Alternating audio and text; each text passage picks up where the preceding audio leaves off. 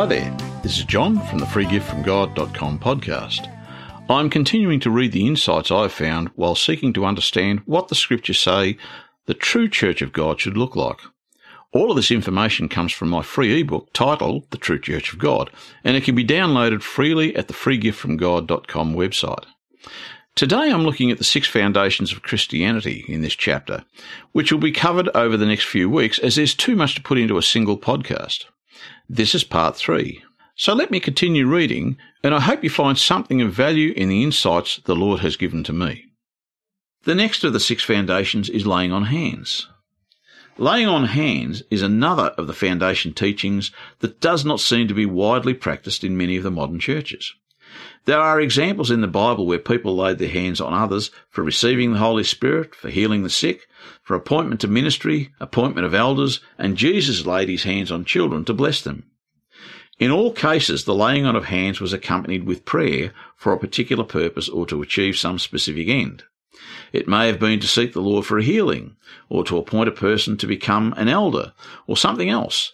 But suffice it to say that in all cases where there was laying on of hands, there was prayer and intercession to the Lord God involved. Sadly, there are churches that do not use or accept the laying on of hands for the purposes identified in the Bible. But if the church is to operate correctly, then all parts of the church and all of the ordinances prescribed in the church need to be working as Christ intended for his church. Laying on of hands is one of those parts that should operate, and it is not being practiced widely enough in the modern church. It is another part of the Foundation Ministries that the devil has successfully discredited through lies and misdirection to undermine the truth of the church. When we see the reasons why laying on of hands are to be used and why it is so important in the church, we get a glimmer of why the devil fears this activity so much. For the remainder of this subject, I'm going to focus on just one of the purposes for which laying on of the hands was used to receive the Holy Spirit. Receiving the Holy Spirit through the laying on of hands is critical for the development and growth of Christians to maturity in Jesus Christ. So it is especially important in the early stages of a person's walk with Christ. Unfortunately, most churches today do not use laying on of hands for the receiving of the Holy Spirit. The prime reason why they do not do this is because the devil has blinded them from understanding why this is important, and he did this to remove the power of transformation from the church, which is the work of the Holy Spirit. So let us now look at the laying on of hands for the purpose of receiving the Holy Spirit. One of the most important uses for laying on of hands is to receive the Holy Spirit. It is something all Christians should do early in their walk with Christ. Receiving the Holy Spirit is something that many churches do not do because it's been removed from the doctrine of the church. The devil has planted lies into the church so that they do not think it is necessary to receive the Holy Spirit, or they believe that the Holy Spirit just comes upon people automatically. There are also some strange teachings about who or what the Holy Spirit is and is not. To give an example, one of the teachings in most of the churches today is the teaching of Trinity. They teach that God is made up of three persons, the Father, the Son, and the Holy Spirit. They call them God the Father, God the Son, and God the Holy Spirit. But there is nowhere in the Bible where the Holy Spirit is called God. There is no question that the Father is God, as it says, for whom and by whom all things exist, as the scripture tells us in Hebrews chapter 1 verse 10. And likewise, there is no question that the Son of God, Jesus Christ, is also a God, because God the Father calls Jesus God in Hebrews 1 verses 8 and 9. But as for the Holy Spirit, there are no scriptures in the Bible that call the Holy Spirit God. So on this point alone, the doctrine of Trinity falls apart.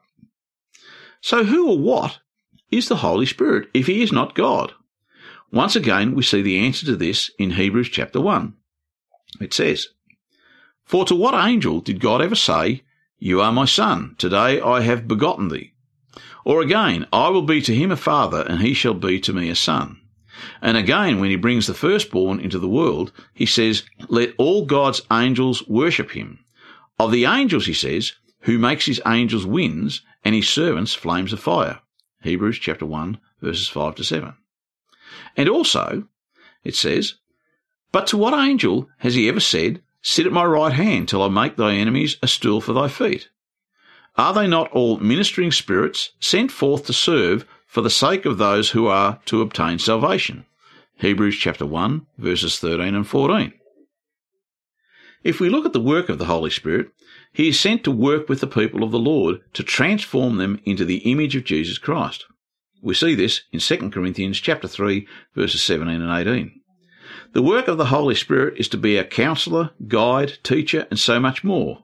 And you see all of these things in John 14 verse 16, verse 26, John 15 verse 26, and John 16 verses 7 to 15.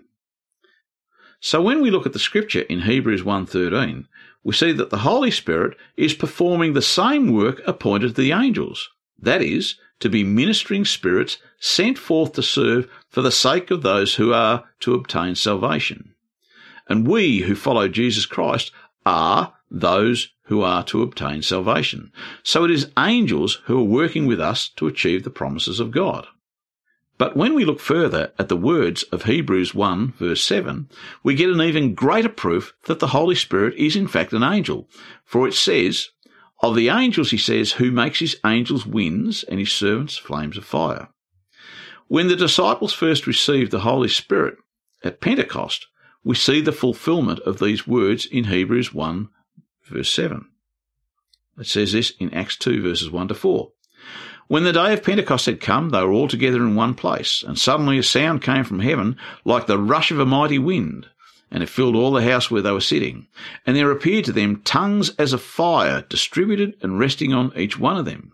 And they were all filled with the Holy Spirit, and began to speak in other tongues, as the Spirit gave them utterance. Acts 2, verses 1 to 4. There were three signs that occurred when the Holy Spirit was first given to the early disciples the rush of winds, tongues of fire, and speaking in tongues. Hebrews 1, verse 7 tells us that God makes his angels winds and his servants flames of fire. This event at Pentecost was the fulfillment of those words. As for speaking in tongues, Jesus explained how a person will know if they have received the Holy Spirit in this way. The wind blows where it wills, and you hear the sound of it, but you do not know whence it comes or whither it goes. So it is with everyone who is born of the Spirit. John 3, verse 8. The Lord was explaining that everyone who is born of the Holy Spirit, that is, who has received the Holy Spirit, will be known because you will hear the sound of the Spirit. Just as we do not know where the wind comes from or where it goes to, we know it exists because we hear the sound of the wind. So too, we do not know where the Holy Spirit comes from, although we know the Spirit comes from God, or where it goes to, but we can hear the sound of the Spirit. At Pentecost, they heard the sound of the Holy Spirit speaking in tongues when they received the Spirit. This is the sound of the Holy Spirit, and tongues is the primary manifestation of the Spirit to all who receive the Holy Spirit. Just to put to bed another myth about the Holy Spirit, there are some people who believe the Spirit is simply a force and not a spiritual being. But can a force speak?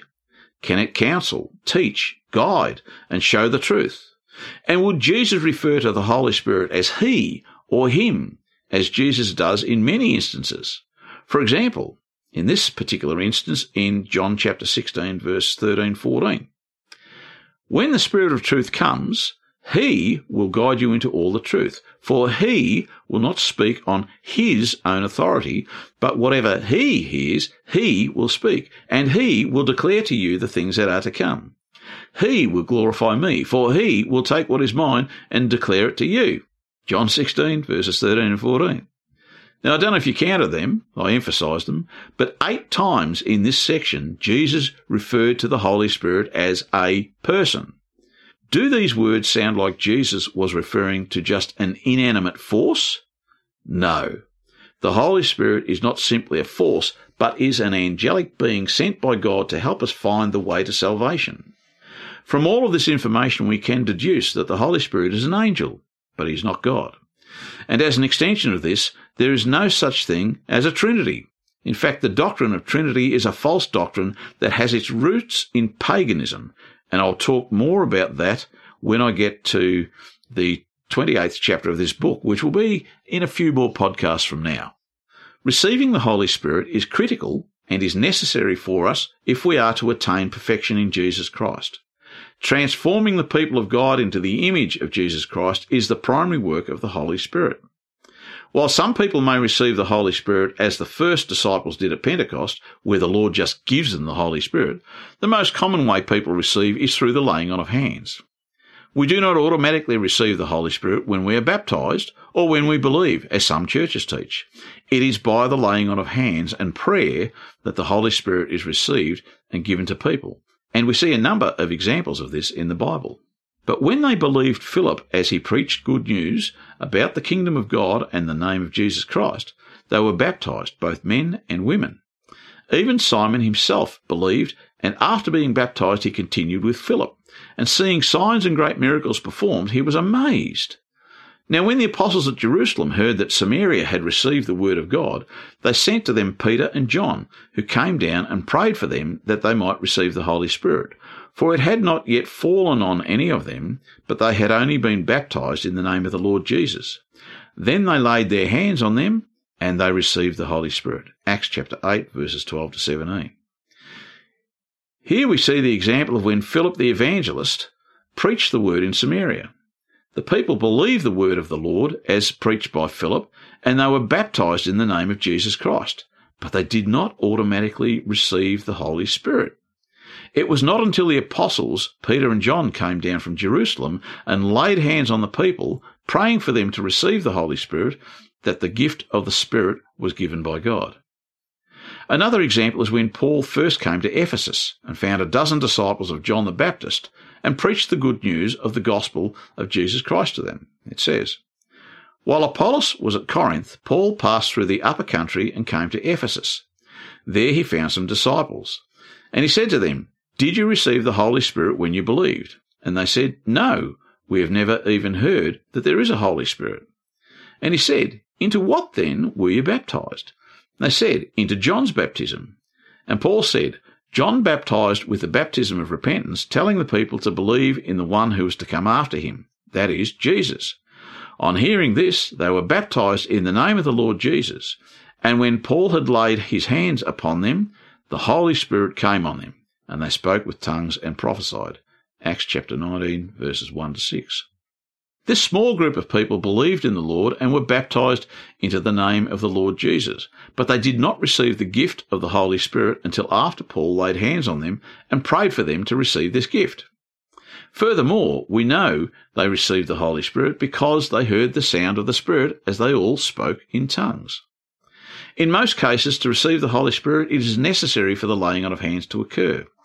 There are some instances where the Lord will just give a person the Holy Spirit, as we saw at Pentecost. But there is usually a special reason why it occurs that way, rather than through the laying on of hands. In the case of the Pentecost experience, there were no people with the Holy Spirit to lay hands on the disciples, and it needed to be a powerful experience for the disciples and the people around them as the church began. It was also necessary to fulfill the prophecy we saw in Hebrews 1 about the angels being winds and fire. There are only two other instances recorded in the New Testament where people received the Holy Spirit without the laying on of hands. The first was when Jesus received the Holy Spirit in the form of a dove after being baptized. The second was when the Gentiles in the house of Cornelius first received the Holy Spirit. The purpose of this was to prove to the Jews that the promise of the Holy Spirit was for all mankind and not just the Jews. And once again, we saw those Gentiles speaking in tongues after they received the Holy Spirit. And you can read Acts chapter 10 if you want to look at this for more information. Thus, we note that one of the most important purposes for the laying on of hands was to receive the Holy Spirit. Even Jesus received the Holy Spirit after he was baptized, and it was by the working of the Holy Spirit that he completed all of his mighty works. Today, we too need to receive the Holy Spirit if we are to be transformed into the image of Jesus Christ, for this is the primary work of the Holy Spirit in us. We also need the gifts of the Holy Spirit to support the church and ourselves as we grow and mature in Jesus Christ. All of the gifts of God are given for a reason, and they all have a purpose and a benefit, including speaking in tongues, which is another thing that is much misunderstood in the churches. Speaking in tongues is outside the scope of this book. However, if you want to know more about how to receive the Holy Spirit and how to receive and use the gift of tongues, there is a wealth of information about this on my website, freegiftfromgod.com. Just search for speaking in tongues, receiving the Holy Spirit, or walking in the Spirit in the search bar on the website. Healing the sick. As I mentioned earlier, there are many other reasons why laying on of hands was practiced. The only other one I will mention here is for the purposes of healing the sick, and often, or usually, this was accompanied by the anointing with oil. Jesus miraculously healed many people while he walked the earth, and the apostles did likewise as Jesus sent them out to anoint with oil and heal. We see also that Jesus was active in laying on hands to heal the sick in a number of scriptures. In the book of James, we see that the ministry of healing was given to the church so that anyone could seek healing. It was appointed that the elders of the church be given the authority to anoint sick people with oil and pray over them for the purpose of healing. As they prayed, they would lay hands on the sick person and petition the Lord for the healing of the person. Other uses for the laying on of hands mentioned in the Bible were to appoint elders, appoint people to ministry, and to bless children. These can and should still be done today, especially in the case of anointing elders. But it is in relation to receiving the Holy Spirit that the laying on of hands is a most important foundation teaching. That's all I have for this week. I hope you found it interesting, and I hope you will join me again next week as I continue looking at these aspects of the true Church of God. Next week, I'll continue with part four of this chapter on the six foundations of Christianity. All of the information I'm covering here is contained in a free ebook titled The True Church of God that can be downloaded from the freegiftfromgod.com website. So until next week, this is John from the freegiftfromgod.com podcast signing off and hoping you have a blessed week ahead. God bless.